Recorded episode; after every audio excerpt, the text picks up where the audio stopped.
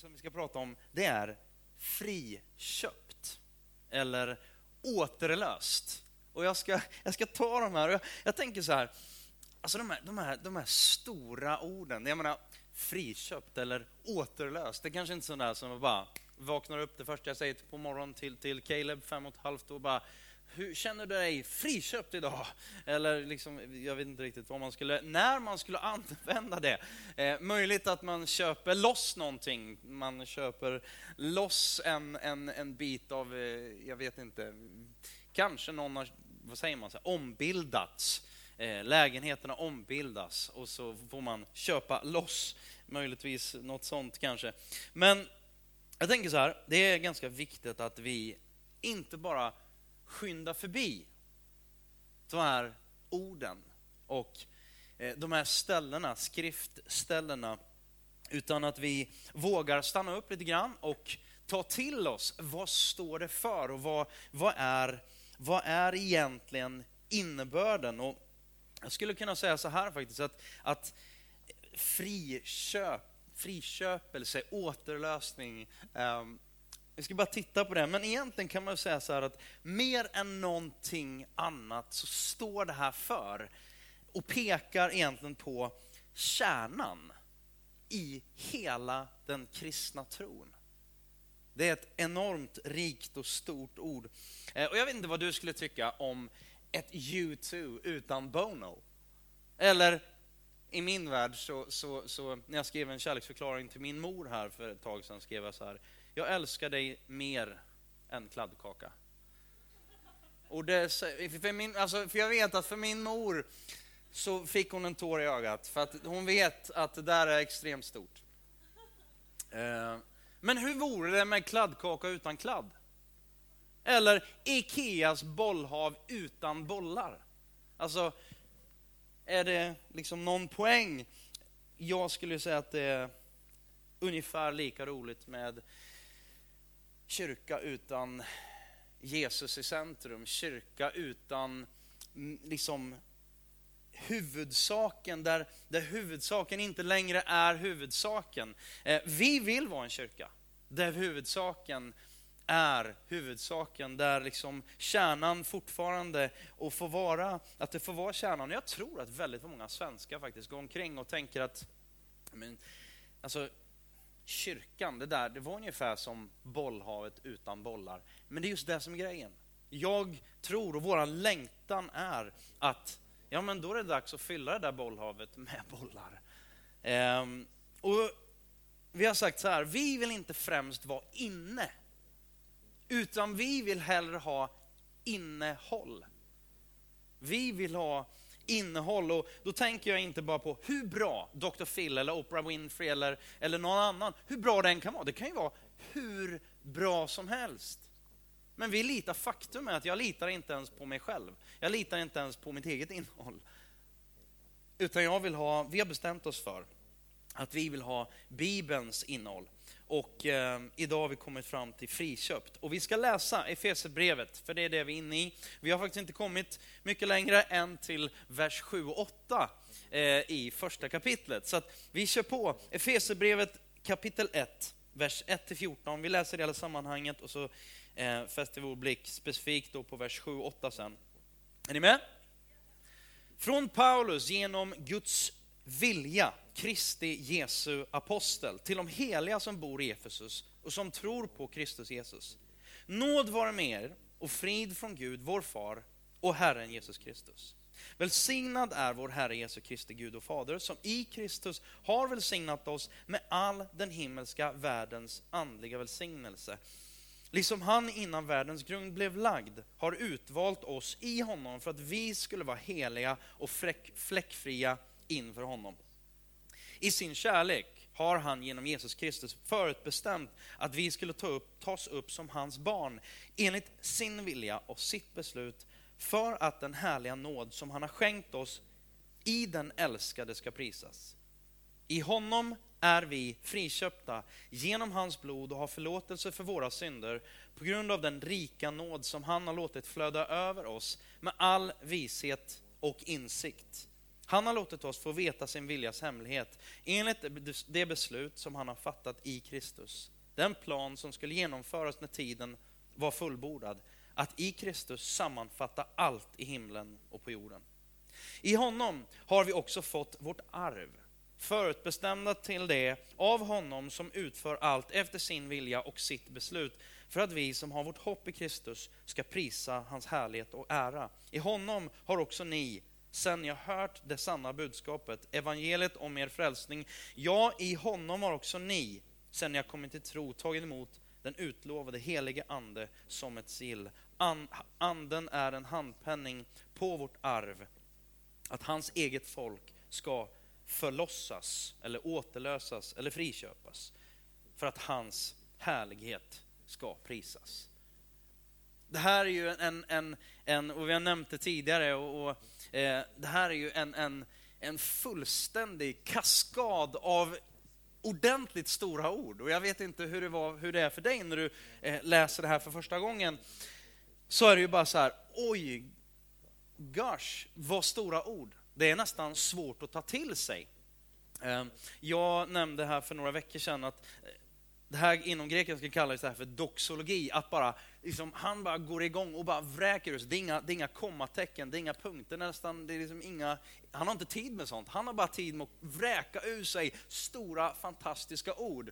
Och jag tog eh, liksom liknelsen då med, med den här fantastiska sportkommentatorn som bara går igång eh, när, när, Sverige tar in ett 1-5-läge mot Finland ishockey och, och, och går upp och vinner med 6-5 och han liksom har ingen hejd på sig utan bara pinnar på där och det, till slut så, så kväver han nästan sig själv då med egna ord och säger jag klarar inte mer, det är, det är fullständigt för mycket, jag slutar. Liksom.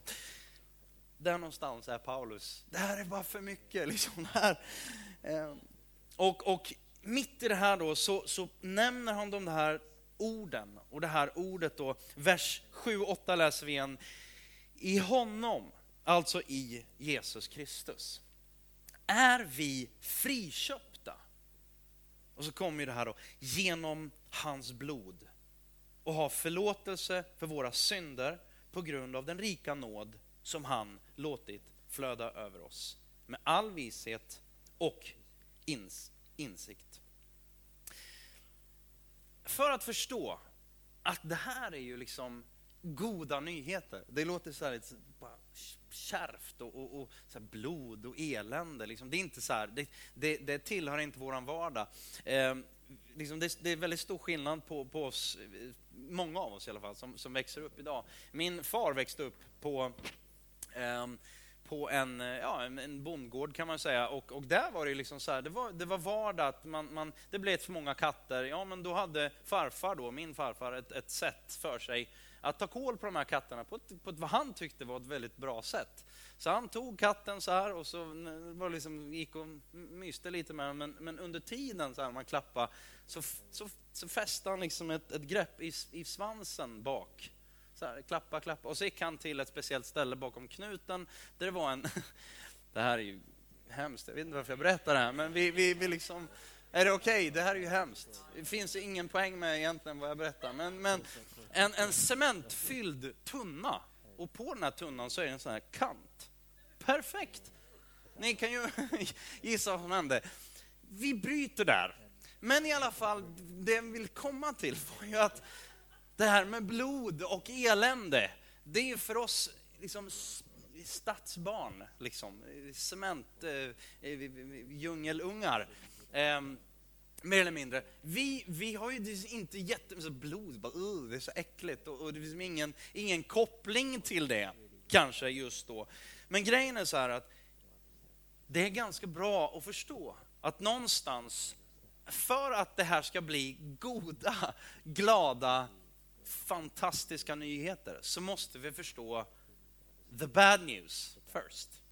Så idag så blir det first the bad news and then the good news. Är du med? Skönt. Det första är då, det är punkt nummer ett då. Du behöver köpas fri. Vi behöver köpas fria.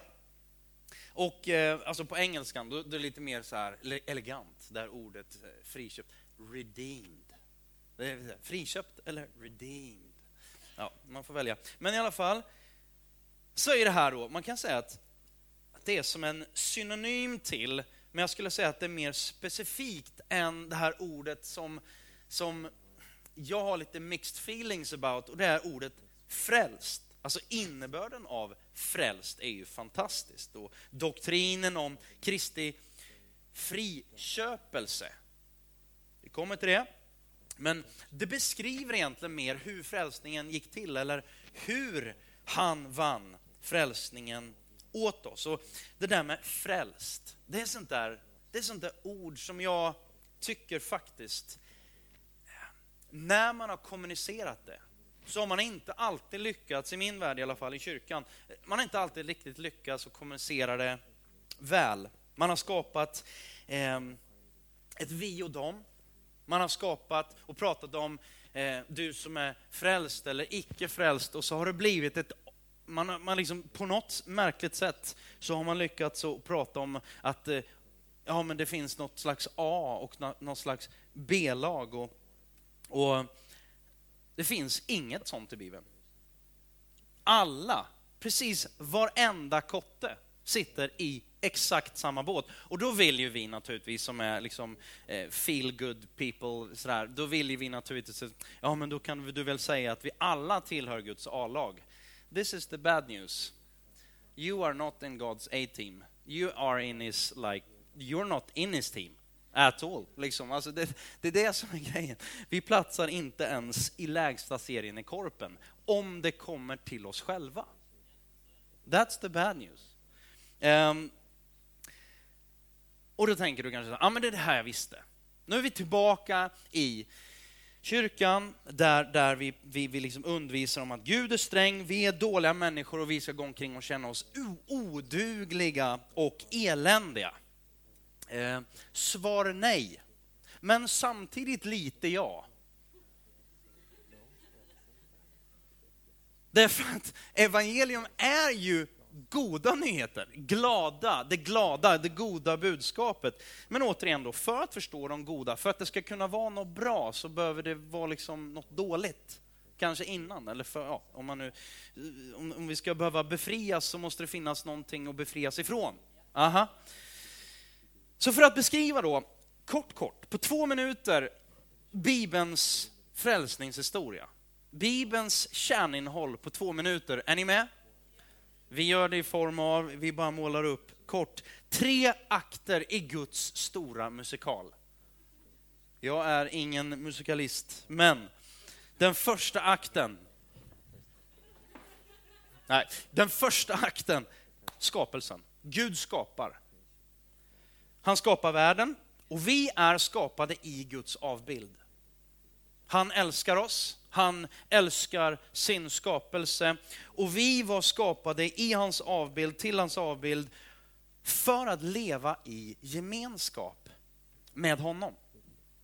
Relation. Fantastiskt. Vi är skapade att dyrka och tillbe honom och när vi gör det så hittar vi vårt, vårt fulfillment, vår tillfredsställelse, vårt syfte, vårt purpose finns i och, och, och, och, man finner den bara i gemenskapen med Gud. Men så kommer ganska snart, tyvärr då, väldigt snart, så kommer ju andra akten. Så första akten är väldigt kort, väldigt vacker, men den är väldigt kort. Och sen kommer då andra akten. Tada! Fallet. Liksom. The bad news. Real bad news. Människan gör uppror mot Gud. Faktum är att man inte bara gör uppror mot Gud, utan man, man vill vara som Gud. Man vill sätta sig istället för Gud, man vill sätta sig över Gud, man gör sig själv till Gud. Man vill inte tillbe honom, utan man vill tillbe sig själv. Tillber inte skaparen, utan man tillber det skapade. Man vänder Gud ryggen. Faktum är att då hamnar man under lagen och de hamnar under lagen själv så finns tyvärr inget annat än dom och vrede att hämta där. Och där befinner sig världen och så kommer den tredje akten. Dum, dum, dum, dum. Återlösningen och friköpandet. Gud bestämmer. Han bestämmer själv. Egentligen så gör han det långt innan, men han bestämmer. Han som är ofattbart, men han som är 100% helig, 100% rättvis, 100% ren, 100% god. Som inte kan ha någonting med orenhet, synd, de här jobbiga sakerna, kan inte ha någonting med det att göra. Kan alltså inte ha med våran, våran bortvändhet att göra. Våran, eh, när vi tragglar och slavar, för att använda Paulus ord, eh, slavar under synden. Han kan inte ha någonting med det att göra. Han måste hålla sig trogen sitt ord. Vad gör han då? Jo, han har förberett en masterplan. Att köpa tillbaka. För det är ett pris som måste betalas.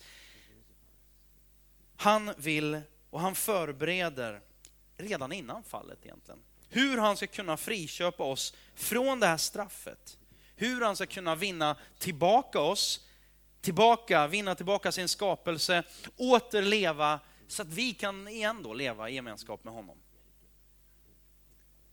Och det är liksom, det är den, den, den stora biten där och, och egentligen så handlar det väl om att lagligt kunna köpa tillbaka oss. Det enda, enda sättet det är att någon som är helt utan fel, helt utan synd, väljer att ta straffet på sig. Och den enda som når upp till det, som klarar det, det är Gud. Gud själv i Kristus Jesus, som ger sitt liv, dör på ett kors och där betalar priset. Han blir det så kallade då ställföreträdande offret istället för dig och mig. Bibelns kärnbudskap, Gud tar sin plats. Ehm, eller rättare sagt, Gud kommer ner, blir människa och tar din och min plats och betalar vårt pris för att vi, och han dör för att vi ska kunna få leva. Så där har du egentligen Bibelns kärnbudskap på två minuter. Nummer ett, skapelsen. Nummer två, fallet. Nummer tre, friköpandet eller, eller återlösningen. Jag, jag tror så här, att om man generaliserar det, ganska, in, in, inte ens mycket, men på olika plan, så tror jag att vi alla letar efter att bli befriade, förlösta. Det kanske är på, på så basic nivå som det senaste weight loss-programmet. Kanske mindfulness, hjälp till självhjälp. Liksom jag behöver, jag behöver bli bättre. Man kanske flyr in i karriär. Jag själv då, som sagt, har legat däckad i stort sett en vecka. Eh, för att jag förmodligen, jag, jag, vill inte erkänna det, men jag, jag förmodligen tror att jag är någon slags superman som inte behöver sova. Det är väldigt omoget. Jag, jag, men, men liksom, hur är det? Varför försöker jag febrilt få varje dygn att bli 28 timmar? Jag har räknat ut att hade det varit 28 timmar, då hade mitt liv gått ihop. Är det bra eller dåligt? Jag är inget bra föredöme på det här området. Eh, eh, kanske inte många andra heller, men, men, men vad är det som händer? Jag tror att vi alla på olika sätt försöker och hitta sätt att bli befriade. Liksom, eh, liksom vad, vad det nu kan vara. Alltså, någonting, hitta någonting som kan lyfta trycket från våra axlar. Något som kan ge oss mening. Och grejen är så här att när man stannar upp. När man inte bara jäktar på och springer på det där hamsterhjulet. När man tänker till på de där sakerna som verkligen betyder något i livet. På riktigt. Då inser man att det är det som, som är rätt bra när man får en klubba i huvudet och ligger horisontellt i en vecka. För då, då mellan febertopparna liksom, topparna, så, så tänker man några tankar och man tänker, vad dumt. vad, vad, vad, vad korkat, vad onödigt. Vad är det som, som... Och så börjar man... Jag hade lite problem, eller så här, undrade, problem med njuran och man undrar bara, men shit, tänk om det verkligen brakar ut och man blir sjuk på riktigt. Vad bra jag har det. Jag vill nog ta hand om det jag har. Lite mer. Ja. Mm. Och grejen är så här, det har alltid varit så, jag är otroligt mycket trögare än vad min fru är. Så att det är liksom så här, ja. Eh, jag tror i alla fall att vi, vi fortsätter, det blir så jobbigt. Eh, men jag tror att vi alla söker någon slags befrielse. Ekonomisk befrielse, kunskap. Bara om jag kunde bli mer upplyst. Då skulle jag passa i det och det sammanhanget. Så letar man efter, jag vill bli befriad, jag vill nå in i den, den och den sfären, societeten. Man kanske ser upp mot himlen efter någon eller något. Jag kanske vänder mig inåt till något slags, vad man kallar själv då, något inre universum. Eller så ser man till någon förebild, som Gandhi eller Nelson Mandela eller något annat. Jag tror, och det här är mitt sätt att säga det. Jag tror att alla människor söker fred med Gud. Jag tror att alla människor söker på något sätt, det är mina ord och det är mitt sätt att säga det, söker fred med Gud. Och det är inte bara mina ord utan Paulus han, han talar om att vi behöver köpas fria. Och grejen är att vi har inte fred eller frid med Gud om vi förlitar oss på oss själva. Och det är det som är de fantastiska nyheterna. Men vi ska inte riktigt börja med de fantastiska nyheterna. Vi ska prata lite till om de dåliga nyheterna. Bara för att bygga upp verkligen här. Alltså vad är det jag behöver bli friköpt ifrån? Om man tar eh, flera bilder, man kan ta, eh, men man tar en bild som låg mitt i Paulus vardag. För 2000 år sedan i romarriket så var slavmarknader ungefär lika vanligt som en fruktmarknad, en grönsaksmarknad eller en köttmarknad.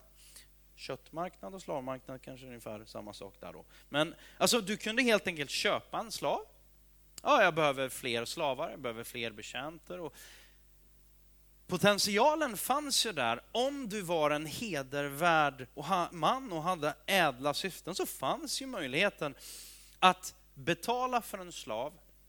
Och när du hade betalt priset som var på den här personens huvud, eller för den här slaven, så var han eller hon din. Och du kunde göra i stort sett, det fanns vissa lagar, vissa regler, men du kunde i stort sett göra vad du ville med den här slaven. Och du kunde ju rent potentiellt säga, varsågod, lev ditt liv, du är fri.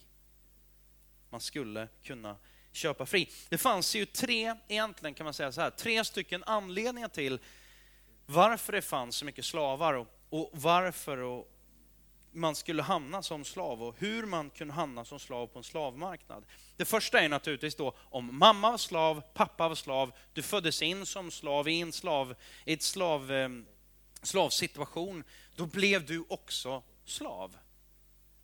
Du hade aldrig någon möjlighet eh, överhuvudtaget och, och, eh, att, att, vara fri och du visste inget annat. Allt, en gång slav, alltid slav på det sättet. Då. Eh, eller så blev du och ditt folk besegrade i krig. Kanske hade varit soldat eller någonting, besegrade i krig, eh, erövrade och så tillfångatagna och sålda som slavar. Eller tredje sätt då, väldigt vanligt, det var att du, du själv hade skuldsatt dig på olika sätt. Du skuldsatte dig och så till slut så hade du inget annat sätt att betala den här skulden på än att sälja dig själv som slav. Det var det enda sättet som fanns kvar och, eh, och betala för den här skulden då.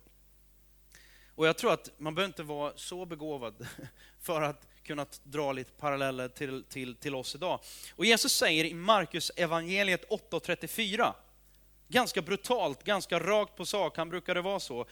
Han säger så här, var och en som gör synd är syndens slav. Och då tänker du så här, ja, here we go again. Synd, elände, slaveri, nu är vi inne i dömandet igen. Då vill jag bara nämna några saker om det.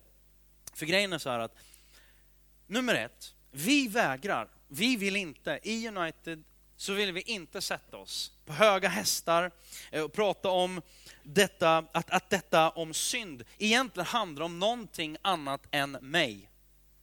We're all in this together. Det är en viktig bit. Ehm, precis som Paulus, han säger så här, alla dessa syndare, av vilka jag är den värsta. Det är, en, det, det är, ett förhållningssätt där man inte målar ut vi och dem. En annan sak det är att vi kommer inte börja gradera och utnämna vissa den och den synden, gör inte det och det och slags, måla någon slags katalog av vad du bör göra, inte bör göra och så vidare och så vidare och så vidare. Det kommer vi inte att göra. Det är för, ett förhållningssätt. Vi, vi tror inte på, att, att på ett så, sånt sätt skuldbelägga vare sig dig eller någon annan. Och så vägrar vi lika mycket att lägga oss ner eh, och rygga tillbaka för någonting bara för att det är obekvämt. Bara för att det, det är liksom, nej men det här är lite jobbigt, det, det passar inte riktigt in i debatten, det är inte politiskt korrekt 2013 eller 2015 eller när helst vi, vi, vi plockar upp Bibeln. För Bibeln kommer alltid vara relevant och en hel del saker kommer inte vara direkt politiskt korrekt, utan kanske lite obekvämt. Men grejen är så här, det är ganska okej. Okay. För vi vet att det är bara förordet. När kontentan och slutmålet är inom räckhåll och det är goda nyheter. Är ni med? Slaveri är helt okej okay därför att prata om. Och sanningen är den att precis som någon som, som är sjuk som bara, nej, jag vill inte gå till läkaren. Därför att om jag går till läkaren då kan jag ju få en diagnos. Ja, men bara för att du inte går till läkaren så innebär det inte att du är frisk. Är du med? Så där har vi också en, en grej. Jag tror att väldigt många, väldigt många människor flyr. Vi bara flyr. Jag vill inte höra, jag vill inte, jag vill inte höra det här som är lite jobbigt. Men grejen är den att stannar du kvar så får du inte bara höra något som är jobbigt utan någonting som är helt fantastiskt. Och det är goda nyheter. Slaveri. Född som slav. Faktum är att vi, enligt Jesu ord, vi är slavar under synden. Självklart är vi syndare när vi syndar, gör dumt. Ehm, och, eh, men jag skulle säga framförallt kanske vi mer eller mindre bara blir varse om vår synd när vi syndar, eller rättare sagt vår nästa. Du, din granne kanske, eller den du, du lever med, blir varse om din synd när du syndar. Jag vet inte riktigt. Men jag skulle faktiskt vilja också vända på den, klassiker, men grejen är att vi syndar ännu mer därför att vi redan är syndare. Vi har ett tillstånd av synd. Eh, vad är synd? Missa målet. Alltså avsaknad av Guds härlighet. Vi kommer dit också. Eh, men där har vi då, född, född som slav. Från början, liksom, det kommer med. Eh, ondskan som erövrade människan i och med fallet. Det här erövrandet, där vi blev tillfångatagna och gjorda till slavar. Ganska enkelt att se den kopplingen också. Och den tredje kopplingen, att vi är skuldsatta upp över öronen och kan inte betala det här priset. Vad ska vi ta oss till? Jag är ju en god människa. Jag är ju en god människa. Jag pratar med jättemycket folk.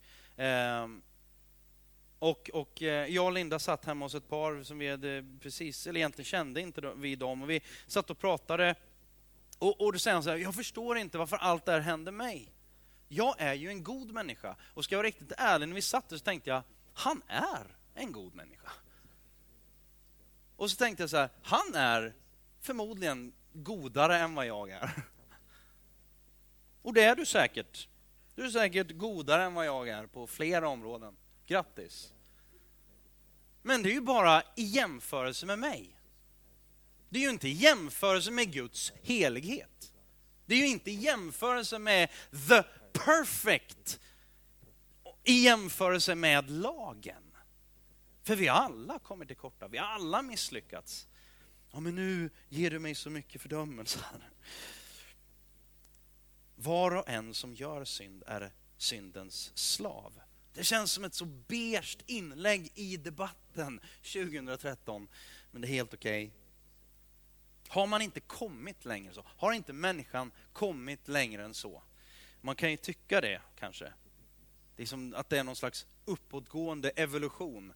Ja, vi har ju verkligen visat det de senaste hundra åren, att vi blir vänligare och vänligare och godare och godare med alla världskrig. Och, eh, alltså det, mobiltelefonerna blir bättre och bättre. Ja, men vi blir inte bättre och bättre. Om vi pratar om slaveri, och så bara någonting som har gripit mig, som, som jag funderar lite på. Jag tror att vi som United Stockholm, vi, vi kommer att förhålla oss till det på något sätt och, och behöva agera på sikt. Det är slaveri idag. 27 miljoner slavar frihetsberövade. Och då pratar vi inte om, om, om fångar som har gått igenom rättsliga processer. Pratar vi bara om trafficking och sex slavery så är det fyra miljoner människor. Det är ungefär halva Sveriges befolkning just nu, fast i trafficking. Slaveri idag. Kom inte och säg att det inte är aktuellt. 80% av alla trafficking-offer är kvinnor. 50% av alla trafficking-offer är barn. 85% av alla trafficking-offer säljs som sexslavar. Trafficking omsätter 42, ungefär, någonstans de gissar, de bedömer att det omsätter någonstans 42,5 miljarder dollar per år. Så, då tänkte jag så här, jag bara satte mig, jag bara, jag måste kolla vad är omsättningen för Apple och vad är omsättningen för Microsoft? Omsättningen för Apple och Microsoft tillsammans är ungefär 39 miljarder dollar. Det är alltså mer än Microsoft och Apples omsättning tillsammans. Amazing. Saint Augustine, den gamle ökenräven, ökenfadern, han sa så här, min synd blev ännu mera obotlig eftersom jag inte såg mig själv som syndare. Bara för att du inte går till doktorn så innebär det inte att du inte är sjuk. Jesus sa, jag har inte kommit för de som är friska utan för de som är sjuka. Vi vill absolut inte, jag vill inte att det här ska vara en kyrka som, som trycker ner. Som, som eh, liksom, utan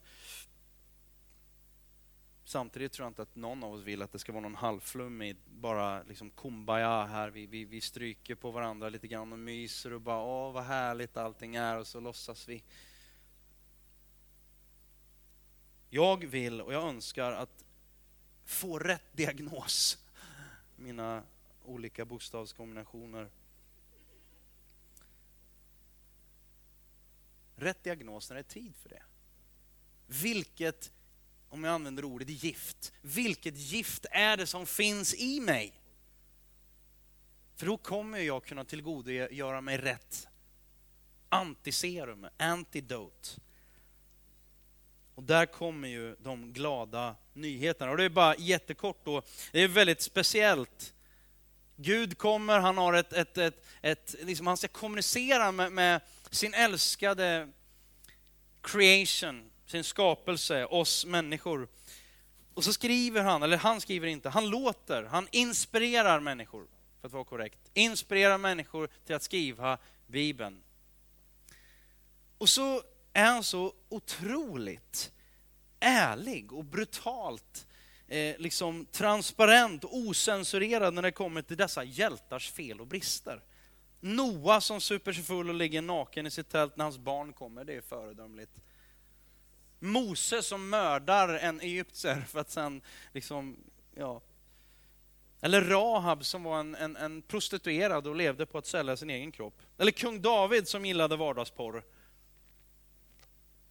Satte på en av sina närmaste generalers snygga hustru och gjorde henne med barn. Och när han fick reda på det så dö, dödade han hennes man. Och så står det om honom någonstans. Han var en man efter Guds hjärta. Fantastiskt. Vilka, vilka föredömen. Och då tror jag så här, att du och jag kan också säga så här, någonstans i oss, it's a problem. Paulus säger själv i Romarbrevet 7 och 24, jag arma människa, vem ska frälsa mig? Vem ska rädda mig? Jag behöver en friköpare. Och nummer två är, vi har en friköpare. Vi har en friköpare. Eh, de flesta håller fast. De håller fast vid sitt boende. Um, håller fast vid sina jobb, sina ägodelar, sitt, sin status, sitt nätverk av kontakter och så vidare. Um, I'm well connected. I've got friends in high places. Sure, the problem is that they're not high enough. Inte när det kommer till det vi pratar om. För det är därför Gud bestämmer sig. Han bestämmer sig för att bli människa. Och så många, man vill göra Jesus till en, en guru, en, en fantastisk förebild. Och det är klart att han är en fantastisk förebild, förutom för de som är singel och inte önskar leva singel för resten av sitt liv. Där kanske han inte var en så bra föredöme. Eller föredöme, men ett bra, bra exempel. Vad vet jag. Men i alla fall, han var... Eh, men huvudsyftet för Kristus, att han kom till jorden, det var inte främst för att vara eh, ett föredöme. Allt det där också, absolut, han är ett föredöme. Men det var för att betala ett pris, för att köpa oss fria, för att dö på korset. Det var egentligen hans stora mål. Ja, men det låter lite jobbigt. Ja, det kan du tycka. Men eh, så här är det ju att när du håller på att drunkna. Har det någon som har känt så här, jag håller på att drunkna nu? Är det någon som har känt så någon gång? Ja, några stycken. Då är det ju inte läge. Då är det, det man önskar och hoppas djupt inne liksom i, i ryggmärgen när man håller på att drunkna, det är ju inte att, att eh, Anders Holmertz eller Frölander eller någon annan skulle komma, superhjälte på att simma och bara börja prata om teoretiskt hur du ska göra för att simma. Men håller du på att sjunka är du inte klok. Du ska ju bara göra så här. Bara gör några schyssta moves här nu, då kommer du kunna flyta. Du gör ju helt fel. Det är ju inte det man söker, det är inte det man behöver, det är inte det som behövs överhuvudtaget. Du behöver någon som räddar dig. Matteus evangeliet 20 och 28. Så har inte heller Människosonen kommit för att bli tjänad, utan för att tjäna och ge sitt liv till lösen, till att köpa fritt mångas liv. Han var inte främst, Jesus var inte främst en martyr. Han var inte främst eh, någon som dog för sin tro. kan man ju säga att han gjorde. Han dog för sin tro, sin övertygelse. Han följde Gud, men han dog för din och min synd. Um, I och med Jesu död på korset, det man kallar då för hans ställföreträdande död. Vi hade, vår position inför Gud var we're, we're failing. Vi har ingenting att komma med. Vi är slavar under synden. Och då kommer han och säger, here it is. Jag sätter dig fri. Jag betalar själv priset. Och då kommer vi till punkt nummer tre, sista punkten. Du är friköpt. Jag stör mig på en hel del reklam som, som just nu handlar om vi köper dina fakturor. Är det någon som har sett dem? Extremt, liksom, alltså det är så, det är så cheap. Det är så billigt, det är så, det är så, det är så äcklande. Därför att, liksom, vadå? Köp mina fakturer! Vad är det, liksom, det, det, det är liksom självklart, alltså det är ju så här, at the end of the day, så är det enda du köper, det, du köper en tjänst som gör att de ser till att betala dina fakturer i tid. Och så får du betala dina fakturer och fakturan från dem. Hoppas de betalar den också. Jag vet inte riktigt hur de gör. Det är ju naturligtvis crap. För att the end of the day så är det till syvende och sist ändå du som ska betala. Och det är liksom så här, det är så man tänker. Och det är så ofta, tycker jag, att det ändå har blivit så. Till syvende och sist har ändå kyrkan handlat om att ja, Gud är god och egentligen, Gud är rätt arg och Jesus är jättesnäll. Och så får du betala ändå till slut. Liksom. Det, blir, det blir så skevt, våran bild av Gud. Men så är det inte. Alltså Kristi friköpelse, det är inte en, en billig reklam. Där de säger att de ska köpa dina fakturor och så får du betala i slutändan ändå. Romarbrevet 3 23-26. Alla har syndat och saknar härligheten från Gud. That's the problem. That's the bad news. Vi når inte upp till Guds standard. Och de står som rättfärdiga utan att ha förtjänat det av hans nåd. Därför att Kristus, Jesus, har friköpt dem. That's the good news folks. Honom har Gud genom hans blod ställt fram som en nådastol eller ett, ett verktyg kan vi säga. Att tas emot genom tron så vill han visa sin rättfärdighet eftersom han har lämnat ostraffade de synder som förut hade blivit begångna. Under tiden för Guds tålamod, i den tid som nu är, vill han visa sin rättfärdighet, att han själv är rättfärdighet när han förklarar den rättfärdig som tror på Jesus. Alltså, vi är friköpta. Vi är helt friköpta från syndens makt, från syndens slaveri. Jesus säger att vi är slavar när vi syndar. Vi hamnar under det. Vi kan nu bli helt befriade från det. Om man är slav under någonting, då har man inget val.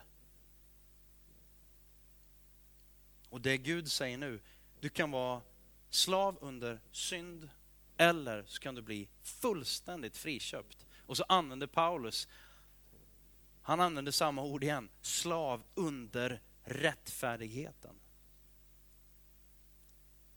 Vilket vill du och jag helst vara slav under?